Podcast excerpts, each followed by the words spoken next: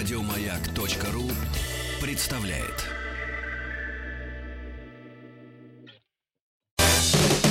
Вахтанг Махарадзе и Павел Картаев. Сегодня в программе, посвященной прототипам, мы будем говорить о известном произведении француза Гастона Леру «Призрак оперы» или «Phantom of the Opera». Наверняка мы вспомним и мюзикл известный Эндрю Ллойда Вебера. И все там, судя по всему, не очень просто. У нас на связи писатель, музыкант, дирижер, музыкальный руководитель хора Московского метрополитена и хора Менделеевского университета Борис Тараканов. Борис, здравствуйте. Здравствуйте. Здравствуйте. Добрый день. Добрый день, Борис. Ну, наверное, в первую очередь поговорим сначала все-таки о литературном произведении Гастона Леру «Признак, «Призрак оперы». И там э, много, с одной стороны, версий, а с другой стороны, много несовпадений. Это я Давайте для наших том... слушателей, которые неожиданно да, включили радиоприемник и вчера не прочитали просто этот роман, просто пробежимся по сюжетной линии. А, с чего начинается завязка, кульминация и чем все закончилось? Краткое а, содержание. Ну, знаете, Ага, так, вы хотите, чтобы я сказал краткое содержание, это сделаете вы? Вахтанг, вы можете это сделать? Вы же да, я, роман? ну, ну, я, в принципе... я, я лучше буду так комментировать по ходу дела. Дело в том, что, конечно же, это нужно воспринимать как литературное произведение, да, то есть это не хроника, это не исторический роман, э, он никогда так не позиционировался. Есть, есть только что на смертном одре сам Гастон Веру э, вдруг начал уверять, что все, что написано в этом романе, правда. Но к сожалению, там, или к счастью, там не все правда. А, там есть много несовпадений, но это вполне допустимо для литературного произведения, я повторюсь. Uh-huh. Давайте поговорим о содержании, а я уже буду тогда по ходу дела. Да, ну хорошо, я вкратце могу рассказать, что происходит. Значит, это парижская Гранд-Опера, и там... Новострой, а, я так понимаю, да? Его строили, только недавно построили. Строили правильно? его, да, 15 лет, достаточно долго, и, а, значит, там меняется дирекция, и выясняется, что существует некий признак оперы, которому, значит, пятую ложу всегда оставляют, и еще ему деньги надо платить. И, значит, две женщины, две певицы, певицы, которые между собой соперничают, и, э, значит, одну из этих женщин, э, у одной из этих женщин э, учителем вокала выступает как раз этот самый призрак оперы, который в гримерке учит ее петь. А, как потом выясняется, зовут этого мужчину Эрик. Он раньше был, значит, ну, строителем или каменщиком, э, значит, который строил э, Гранд-Опера и построил себе небольшую, значит, в подвалах квартирку, где он и живет. Так как он ужасно уродлив, э, значит, он не показывается на глаза людям. Вот, он влюбляется в эту женщину, в одну из певиц, ну и в результате все заканчивается, ну, достаточно трагично, уж не буду долго рассказывать, поскольку она, естественно, любит другого, и он ее похищает, но в результате все заканчивается оказывается, девушка обретает свое счастье, а несчастный Эрик, значит, погибает. Ох, жалко как. Ну, э, Вкратце... современная история, надо сказать, да, стройка, Эрик, вот, все, все узнаваемо. Такой вот вкратце... Да, вкратце вот такой вот у нас сюжет, но там довольно много интересных подробностей. Ну, во-первых, э, если мы посмотрим на самого Эрика, его подземную, значит, квартирку под э, оперным театром парижским, то а, там говорится о том, что он жил на берегу озера подземного. И ведь действительно это подземное озеро существует. Ну, это не а озеро, конечно существует, это некий, ну, котлован, да, который был э, оставлен заполненным водой, э, потому что невозможно было воду все качать. Там были притоки сены, которые наполняли этот резервуар. И поэтому решено было его оставить и использовать как э, резервуар для пожарных нужд. Э, сейчас он, он сохранился до сих пор, но дело в том, что от поверхности воды до потолка там скидку метра полтора, то есть там особо на гондоле не поплаваешь, как мы понимаем. То есть как это описано в романе, конечно, это очень романтично, но э, исторически, конечно, так сложиться не могло просто из-за вот таких вот масштабов, э, масштабов этого сооружения. Действительно, очень маленькое расстояние от потолка до поверхности воды. Я не знаю, было вам слышно или нет, но у меня открытое окно, и сейчас э, произошел такой мощнейший разряд молнии, что я поверил, что призрак оперы существует, да. Так что призрак с нами. Я можно добавлю такую, деталь. Дело в том, что эм, действительно есть некий прототип вот этого призрака, да, из, из плоти и крови, но дело в том, что понятие призрак оперы, оно значительно более широкое. Э, так, скажем, оперные певцы называют ту энергетику, которая аккумулируется в старинных оперных зданиях, и э, даже вот Хоростовский в интервью часто говорит, что э, ему больше нравится петь в современных оперных театрах, потому что там нет ощущения призрака оперы. Mm-hmm. Так что это понятие значительно более широкое и, э, может быть, даже метафизическое. Но я думаю, что мы сегодня затронем этот момент кратко. Но пока ну, хоро... Хорошо, прежде чем э, перейти, может быть, к персонажам, поговорим о, и о самом театре, вот это так называемое пятое. И о самом ложа. времени тоже интересно. Это ведь начало 20 века, 1909 год, да? 23 сентября первая публикация романа. Э, первая публикация, да, но э, сам, само здание оперы – это постройка конца 19 века. Mm-hmm. Вот, и, конечно, там победил проект, который был на, на, наиболее, ну, скажем так, выпендрежный. То есть вот эти лабиринты, эти парадные лестницы, это э, безумная критическая роскошь. Э, то есть из многих проектов был выбран именно этот.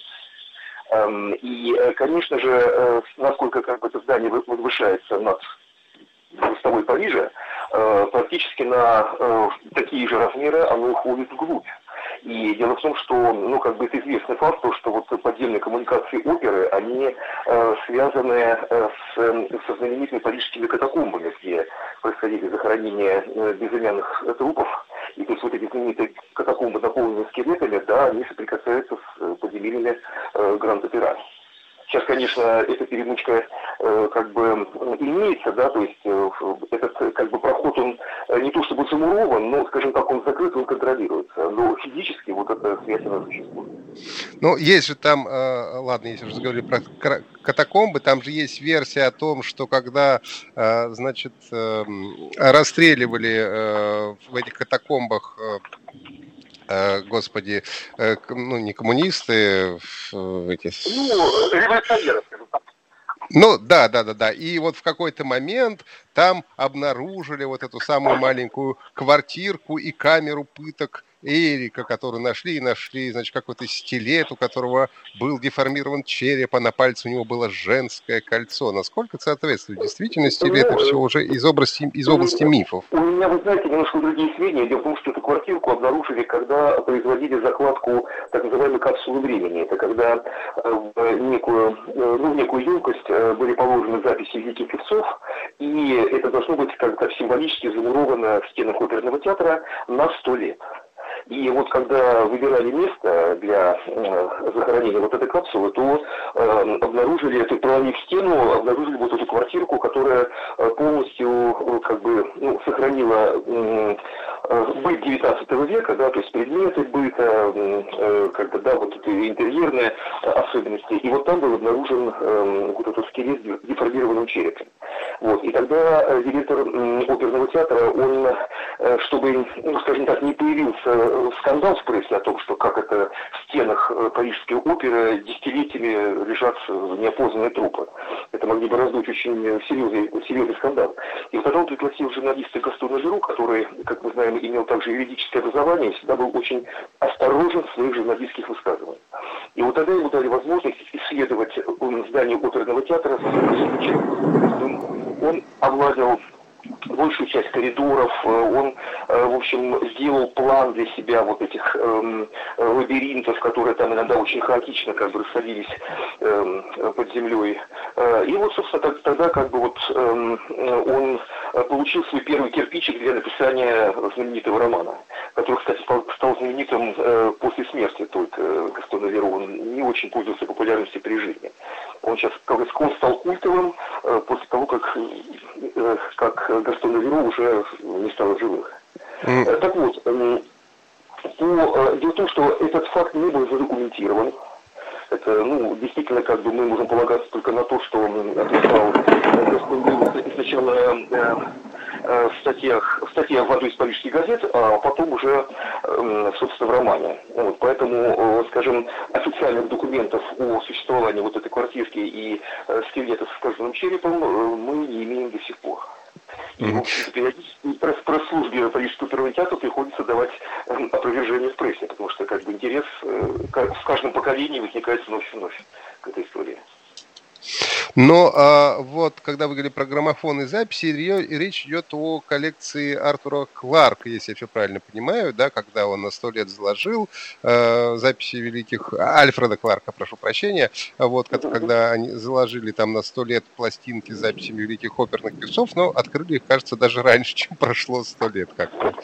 Это ну, произошло. Хорошо, давайте поговорим о, о пятой ложе о пятой ложе э, театра Гранд Опера э, «Мифы и, и, и, и реальность». Э, в романе мы помним, что, в общем, там какая-то одна из колонн была пуста, через, как, через нее чревовещал, значит, Эрик, пугая, значит, всех этих самых. И говорят, что сейчас, я не был в Гранд-Опера, но говорят, что сейчас на в двери э, пятой ложи действительно есть надпись э, «Это ложа призрака опера». Правда ли это? Ну, дело в том, что вообще как маркетинговый ход э, это довольно, э, мне кажется, очевидная, как бы, очевидная вещь. То есть для привлечения туристов. Дело в том, что э, кроме проведения оперных спектаклей балетных, э, существует такой сервис, как проведение экскурсии по Парижскому оперному театру. Вот. И, конечно, львиная доля э, тех, кто покупает э, билеты на эти экскурсии, они как бы вдохновлены вот этим романом «Призрак оперы». И, конечно, э, этот флер, он поддерживает э, руководством Парижской оперы, э, так как это очень серьезная стадия дохода. То есть к этому нужно относиться, в общем-то, нормально. А сколько вот, стоит посидеть. Э, в этой ложе, Борис? Не знаю, честное слово, врать не буду. Вот. Тем более, что я думаю, что это достаточно плавающий показатель, тем более в свете последних сказать, событий, когда оперный театр просто были закрыты за коронавируса. Вот, то здесь я ну, во- вообще, вообще я читал, что на самом деле стоят а, билеты в пятую ложу не дороже, чем во все остальные. То есть там нет никакой накрутки цены. Единственное, что они не продаются онлайн, а билеты в эту ложу, их нужно покупать только в кассах э, Парижского оперного театра. А, ну, вполне возможно. Здесь, честно говоря, я могу говорить о ценообразовании э, вот, э, в рамках этой ситуации. Вот, я думаю, что это все с десятилетиями это все очень меняется, как бы, в зависимости от спроса. Потому что, например, были периоды, когда в эту ложу не продавали билеты, вот, чем нагнетали, ну, допустим, год не продают туда билеты, чем нагнетают интерес э, к последующим годам. Э, да, когда, скажем, QR-код открывает продажу и выстраивается огромная очередь, э, чтобы посетить э, оперный театр или на ради вот этой ложи. Поэтому тут, э, я думаю, что здесь нет ничего фиксированного в этом отношении. Вообще пишет, что э, Гастон Леру, в частности, был и немного плагиатором. То, что многие какие-то, даже целые строчки своего, значит, романа он прямо выписал где-то из каких-то газетных заметок и так далее, прям повторив их точь-точь. А вообще э, камера пыток Эрика – это э, дворец миражей, который находится в Париже, в музее, до сих пор можно в него сходить. Э, ну, безусловно, это связано с тому, что перед нами, ой, какой гром, э, перед нами э, как бы достаточно, скажем так, не исторический роман, а очень, скажем, атмосферный. И, конечно, какие-то элементы, не относящиеся к зданию оперного театра, например, тот же самый «Говорит миражей», были туда как бы внесены Кастоном Леру, и, как мы знаем, что по истории никакая люстра, конечно, не падала на портер, упал один из противовесов, эм, вот, там был несколько покалеченных, одна убитая женщина, но э, государю показалось мало, и он уронил на партнер люстру. Но дело в том, что если бы э, действительно вот эта люстра Парижского оперного театра упала бы в реальности, то эта половина портера просто была бы раздавлена. Это 8 Хорошо. Мы продолжим наше общение с Борисом Таракановым. Эм, романе Какая гроза у меня, какая гроза. Призрак, Призрак с нами, да. Призрак да. с нами. Призрак Мартина. Послу послушаем новости и продолжим наше общение. Бахтанг Махарадзе и Павел Картаев.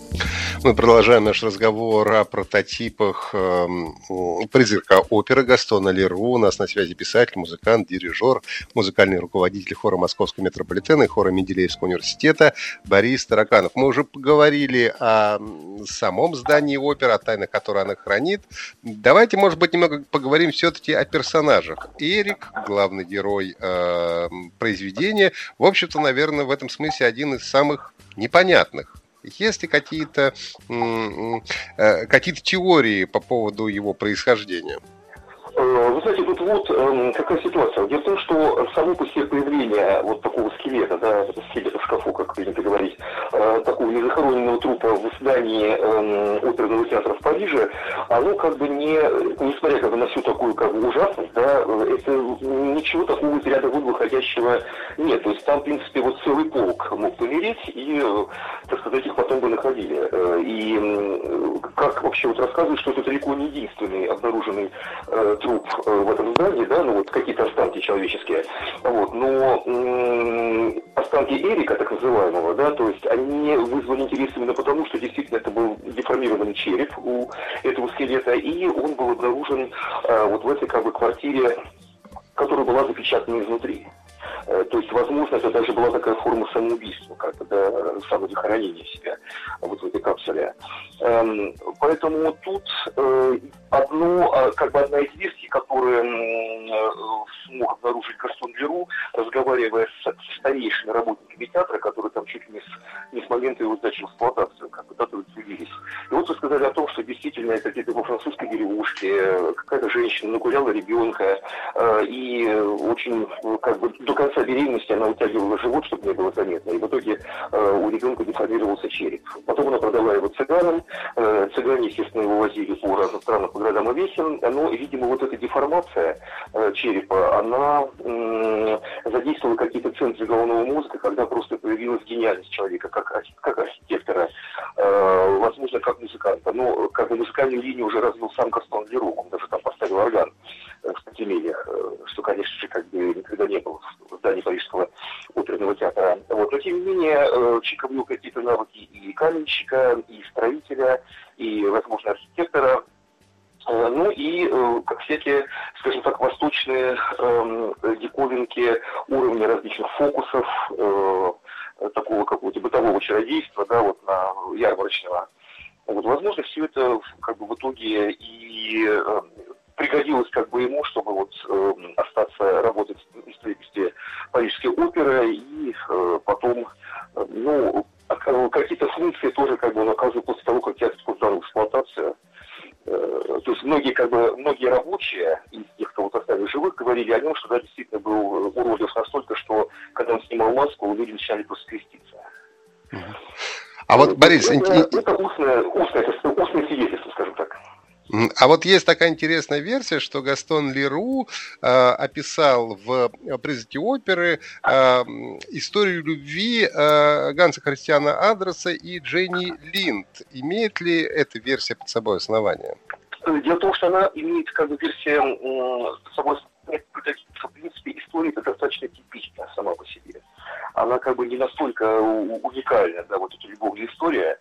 Э, то есть какие-то аналогии можно найти и в других романах, и здесь здесь от, отсылки к Андерсону э, сказать очень сложно. Потому что говорю, история достаточно ну, типичная в подобных случаях. Э, более того, хочу добавить, что э, сама идея а вот призрака оперы, она не настолько оригинальна, э, как бы была для Гастона Леру, потому что легенды о привидениях в оперном театре, они существовали как бы до Гастона Леру и без Гастона Леру. Это достаточно жанр древний и почтенный, как бы, начиная как бы с появления оперы вообще, как системы, как института, как оперного театра, э, уже тогда как бы начинались эм, какие-то интерпретации мистических явлений, которые происходили э, в этих зданиях. Так что э, тут нельзя сказать, что Гастон Леру, он как бы первичен в создании подобного персонажа. Другое дело, что как бы в основу легла ну, история, похожая на реальность. То есть э, с большой степенью вероятности действительно эм, тогда вот был обнаружен труп в здании оперы, но эм, из этого не сделали какую-то документальную фиксацию, чтобы, ну, чтобы не было скандала. Вот мне кажется, что вот это вот ближе к истине. А если говорить о главных э, героинях этого романа, о, о Кристине Даэ, э, которую, говорят, э, была шведская певица Кристина Нильсен, именно с нее списал Леру свой образ. Вполне возможно, так же как образ Карлоты был списан с Пати. Э, но тут, понимаете, опять же, да, история противостояния двух приматон в одном оперном театре, она настолько типична даже до сих пор, даже в наше время. То есть я обойдемся без фамилии, но это настолько понятно, что вот эта внутриоперная конкуренция, э, вот, когда, скажем, в советский период конкурировали э, Вишневская и Синявская в Большом театре, да, потому что обе сопрано, обе выдающиеся. Э, то есть это, ну, это всегда как бы, это некая структура, которая полна интриг, э, и то есть без них, собственно говоря, никак. Но вот интересный момент, э, ведь, ну, по большому счету, такую мировую известность э, «Призрак оперы» получил уже после э, мюзикла Эндрю Ллойда Уэббера. И насколько насколько мюзикл э, отличается от оригинального сюжета. Ну, например, я заметил, что э, Вебер сделал э, Карлоту итальянкой, которая изначально была, по-моему, испанкой у, у Гастона Леру. Много ли там расхождений? Вы знаете, расхождений много, потому что любые, э, скажем, воплощения, вот мюзиковое или эм, экранизация, это все сделано по мотивам. Э, то есть э, полного, полного соответствия вот букве романа мы не найдем нигде. Э, тем более, как бы жанр мюзикла, он, э, во-первых, позволяет очень сильно как бы отойти от первоисточника. Вот, во-вторых, э, он даже где-то обязывает, потому что там, эм, скажем так, не везде в Гастон Веру сцены динамичные, кое-где идет такой как бы, ну, по динамике простой. Мюзикл этого не допускает. То есть там это очень дорогой жанр, поэтому там на счету каждая минута. Вот. Поэтому у Эндрю Вебера была первая задача – это публику удивить. То есть постоянно на протяжении всего мюзикла удивлять своего слушателя. Что, собственно говоря, я сделал, поэтому там, конечно, отходы от сюжета э, совершенно колоссальные и в деталях, и в каких-то глобальных моментах. Вот. А ключевые, ключевые оси, они, конечно, взяты за основу, потому что иначе не было бы как бы ни мюзикла, ни экранизации. Борис, а что дало для сюжета замена вот итальянки на испанку или там испанки на итальянку? Ну вот в чем, в чем смысл такой менять? Э, смысл в том, что э, как бы, мы, ну, мы э, как бы знаем, что родина оперы – это Италия.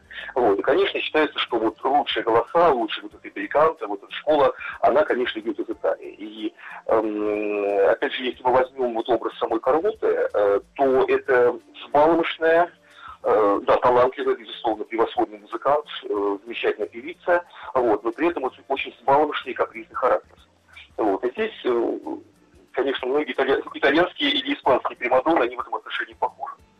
Вот. Хотя некоторые русские тоже могут дать фору в этом отношении. Вот. Ну, я думаю, что это просто дань, как бы, историческая дань вот именно итальянской оперы. А, а действительно ли а, вот а, Карлота это у нас Аделина Патти или Патти, не знаю, как правильно фамилия? Э, дело в том, что и тот, и другой образ, и Кристины Карлоты, он собирателен. То есть мы здесь найдем какие-то черты от Патти, и я думаю, что, эм, например, есть такая версия, что сейчас, вы знаете, к сожалению, не назову эту французскую певицу оперную, эм, то есть не называли, но вот, увы, не, не отложилось, я думаю, это нагуглить можно, что вот эм, он ввел, Беру также ввел ее черты в образ Карлота, и тем самым свел с ней даже какие-то счеты. Mm-hmm. То есть э, литература как таковая, она тоже, конечно, это позволяет сделать. То есть поэтому думаю, здесь не образ, и какие-то ситуационные моменты, они взяты э, из э, вот, жизни, ну, как, скажем так, конкретно существовавших людей. А вот что а... за Виконт? Мы еще не выяснили, что за Виконт, Рауль. Кто он такой? Э, как исторический персонаж, честно говоря, вот, э, ну, я когда вот изучал эту тему, я его не обнаружил, то есть там тоже как бы собиратель, но, по-моему, э, это просто введение дополнительной лирической линии роман, потому что понятно, что без лирики, без любовной линии как бы роман бы просто не, не получился. Поэтому, мне кажется, это просто введен персонаж, как вот э, призрак любит ее, а она любит другого. И вот этот другой, ну вот, как он был как бы собран. Вот опять же, был ли прототип, я думаю, там было несколько прототипов.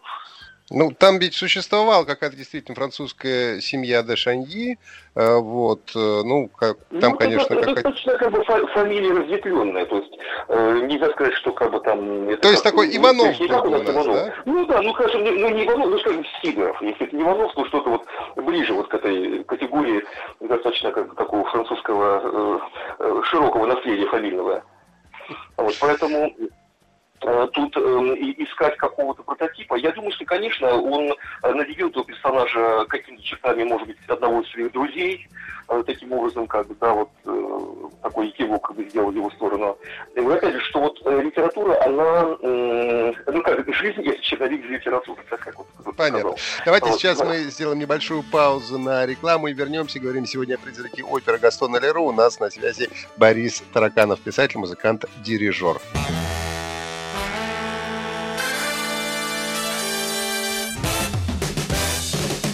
Вахтанг Махарадзе и Павел Картаев. Призрак оперы Гастона Леру. А, сегодня разбираем. И на связи у писатель, музыкант, дирижер, музыкальный руководитель хора Московского метрополитена и хора Менделеевского университета а, Борис Тараканов. Ну, Борис, мы уже почти всем перемыли косточки. Остался у нас еще а, Перс, такой интересный, неоднозначный персонаж, который вроде бы знает Эрика и даже, ну, можно сказать, дружит, а потом сдает его в конце произведения. А, мне кажется, вообще вот этот перс это некий, некий символ рока как такового, да, то есть э, я даже подозреваю, что, наверное, прототипа этого перса э, в природе не существовало, то есть, опять же, некий собирательный образ чисто внешне, ну, списанный с какого-то, конечно реального человека, а, но в данном случае он введен в роман именно как э, некая, некая энергия, да, которая вот вроде бы э, поддерживает и потом э, способствует, способствует наступлению развязки. Э, в этом отношении. То есть э, здесь эм, мне кажется, да, что даже когда вот мы читаем этот роман, эм, мы не ощущаем эм, перса как некое такое плотное существо. Э, то есть то ли образ не раскрыт специально, там не так много подробностей, которые как бы его характеризуют и описывают. Шапочка. Вот, но... Ну, шапочка, дело в том, что это типичная как бы вот эм, э, одежда, э, деталь одежды представителя Персии. Э, то есть там он очень даже индивидуально выписан. То есть это перс как бы в общем смысле слова. В общем смысле как бы вот этого понятия. То есть как персонаж романа, он, э, по-моему, как некий такой инструмент, как некая такая деталь для, как, ну, катализатор событий. Скажите, а в чем, вот как вы думаете, магия вообще этого произведения? А, ведь и много было а, каких-то киноадаптаций, да, говорят, кстати, считается, что одна из самых, э, может быть, удачных это фильм 1925 года, в котором чуть ли не сам э, Леру принимал э, какое-то участие в качестве там, консультирования или еще чего-то. Опять же, Эндрю Ллойд Вебер написал, и вот этот «Призрак оперы», он уже много-много лет, он как бы шествует по планете. В чем магия, в чем загадка этого произведения? Почему оно так популярно? Дело в том, что здесь э, Леру, Леру удалось объединить два направления. С одной стороны, это непознанное, да, которое уже как бы вот само понятие призрак, опера, оно уже как бы будоражит, будоражит ту часть подсознания, которая как бы отвечает за непознанное. И э, достаточно детальное описание реальности, в которой это происходило. И вот это сочетание двух начал, как бы реального и э, нереального, оно породило как бы третье измерение. Потому что, например, фильм 25 -го года, да, он э, поставлен э, близко к оригиналу. Ну, так или иначе, да, это киноадаптация, но тем не менее, как бы к оригиналу это ближе. Все последующие экранизации, например, э, экранизация знаменитая 89 -го года, где э, знаменитый Фредди Крюгер играет э, призрака, э, там э, уже переходы во времени, э, там э, вот это как бы его взаимосвязь, э, то, что он продает душу дьяволу и за это получает уродство, там э, вот это, скажем, мистическое начало э, более развито. И, э, соответственно, поскольку съемки происходили в Будапештской опере, э, то есть там очень, тоже, скажем, реально показана жизнь оперного театра, э, но вот с такими мистическими элементами. Э, до этого была экранизация, если не ошибаюсь, 43 -го года, это дело Голливуд уже снимали на э, цветную пленку. Э, кстати, вот я очень рекомендую посмотреть. В интернете этот фильм есть. Э, там совершенно потрясающий саундтрек, который сделан на основе Шопена и на основе э, Чайковского. Э, вот, то есть это даже так, такие как бы э, были э, посылы симпатии в сторону России, пока шла война, 43 год. И вот там очень интересно показана вот эта самая идея призрака, не капли мистики, а именно как вот ну, моделирование неких событий.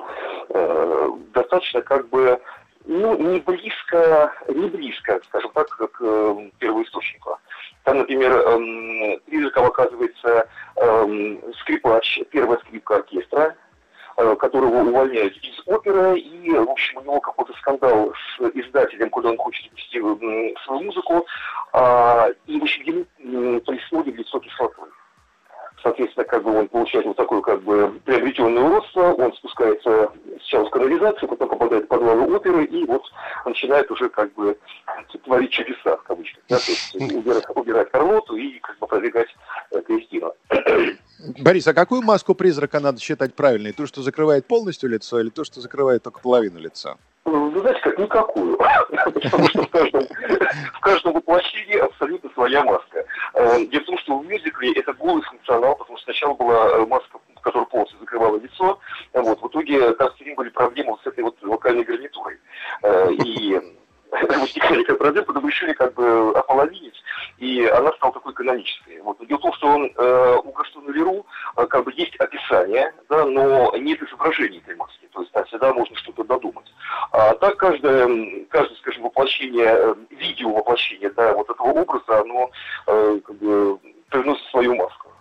Слушай, ну мне кажется, что сейчас уже совершенно невозможно воспринимать э, никак иначе, как э, вот в э, музыкальном воплощении Эндрю Ллойда Вебера, потому что первое, когда говоришь призрак оперы, э, вот это вот э, the, the Phantom of the Opera is there, сразу да. в голове ну, возникает. Да, это, это, это такая evergreen тема, что называется, то есть это стало мировым хитом.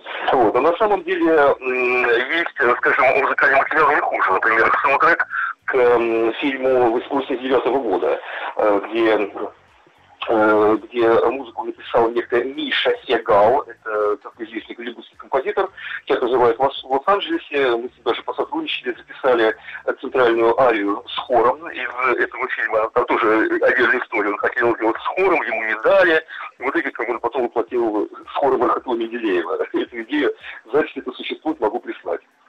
Эм, вот, то есть там достаточно тоже красивый музыкальный материал. Э, другие, ну, опять же, там саундтрек 43 -го года, он уникален тем, что там взяты мировые хиты э, уровня Шопена и Чайковского. И, Слушайте, ну, ну, потом... у нас остается буквально 20 секунд. Вот что вы посоветуете для ознакомления с этим произведением? Может быть, какую киноверсию?